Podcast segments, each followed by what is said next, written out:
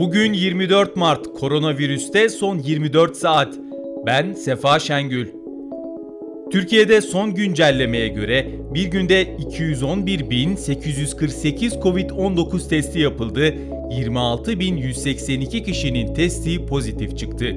138 kişi hayatını kaybetti. Yeni hasta sayısı 1006 oldu. Mevcut toplam ağır hasta sayısı 1710. Rakamlar yükseliyor. Dikkatli olmakta fayda var. Sağlık Bakanı Fahrettin Koca günlük Covid-19 tablosundaki vaka sayısına işaret ederek dikkatli olunması uyarısı yaptı. Yaşanan 138 can kaybına dikkati çeken Koca, vaka ve kayıp sayıları hayatımızı, sağlığımızı çaba göstererek kazandığımız serbestliği tehdit ediyor. Geri dönüş yolumuz tedbirdir ifadesini kullandı. Türkiye Sağlık Enstitüleri Başkanı Profesör Doktor Erhan Akdoğan, hali hazırda enstitü altında 6 aşı projesi destekleniyor ve 2 aşı projesi de destek sürecinde. Şu anda işlemleri devam ediyor ifadesini kullandı. Milli Eğitim Bakanlığı liselerde hazırlık, 9, 10 ve 11. sınıf öğrencilerinin 29 Mart'tan itibaren başlatılması planlanan yüz yüze sınavlarının 3 Mayıs'tan itibaren yapılmaya başlanacağını bildirdi. Fenerbahçe Kulübü 3 futbolcusunun daha Covid-19 testinin pozitif çıktığını duyurdu.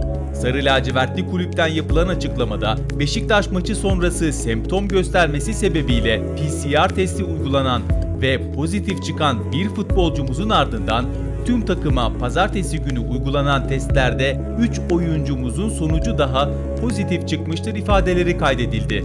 Mersin İl Sağlık Müdürü Emrah Ceviz, Covid-19'la mücadelede kentte hedef nüfus olarak belirlenen 250 bin kişide aşılama oranının %75'i aştığını bildirdi. Tokat Erbaa Belediye Başkanı Karagöl'ün Covid-19 testi pozitif çıktı. Dünyadan gelişmelerse şöyle. ABD federal sağlık yetkilileri AstraZeneca aşısının ABD'de yürütülen deney sonuçlarının zaman aşımına uğramış bilgiye dayanıyor olabileceğini duyurdu. Kremlin sözcüsü Peskov, Rusya Devlet Başkanı Putin'in Covid-19 aşısı olduğunu bildirdi. Avrupa Birliği İlaç Düzenleyicisi Avrupa İlaç Ajansı'nın başkanı Emer Cook, Rusya'nın Covid-19'a karşı geliştirdiği Sputnik V aşısının üretim tesislerini denetleyeceklerini bildirdi. Almanya'da salgınla mücadele kapsamında 28 Mart'a kadar geçerli olan tedbirler sertleştirilerek 18 Nisan'a kadar uzatıldı. Ülkede Covid-19 nedeniyle 250 kişi yaşamını yitirdi ve toplam can kaybı 74.964'e çıktı. İngiltere'de Covid-19 nedeniyle ilan edilen ilk karantinanın yıl dönümünde salgında yaşamını yitirenler için bir dakikalık saygı duruşunda bulunulurken ülkede hazırlanan tasarı kabul edilirse ülke dışına tatile gideceklere Covid-19 kısıtlamaları nedeniyle gelecek haftadan itibaren 5000 sterlin ceza kesilecek. İspanya, salgının mutasyona uğrayan türünden dolayı yaklaşık 1,5 aydır İngiltere'ye uyguladığı seyahat kısıtlamalarını kaldırdı. Danimarka'da Aralık 2020'den bu yana kapalı olan işletmeler kademe kademe yeniden açılırken ülkede dijital uygulama korona karnesi de yürürlüğe giriyor. Dünya Sağlık Örgütü İdlib ili de dahil Suriye'nin kuzeybatısında Covid-19 aşılamalarının Nisan'da başlayacağını duyurdu. Çin, daha önce 1 milyon doz aşı hediye ettiği Pakistan'a ay sonuna kadar 500 bin doz aşı daha hibe edeceğini ifade etti. Benin ve Nijer, Çin'den temin ettikleri Covid-19 aşılarını teslim aldı.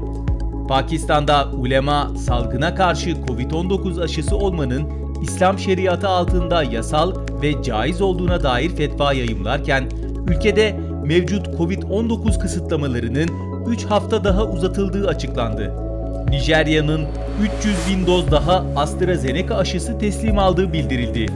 Dünyada bugüne dek Covid-19 teşhisi koyulanların sayısı 124 milyon 338 bin 690.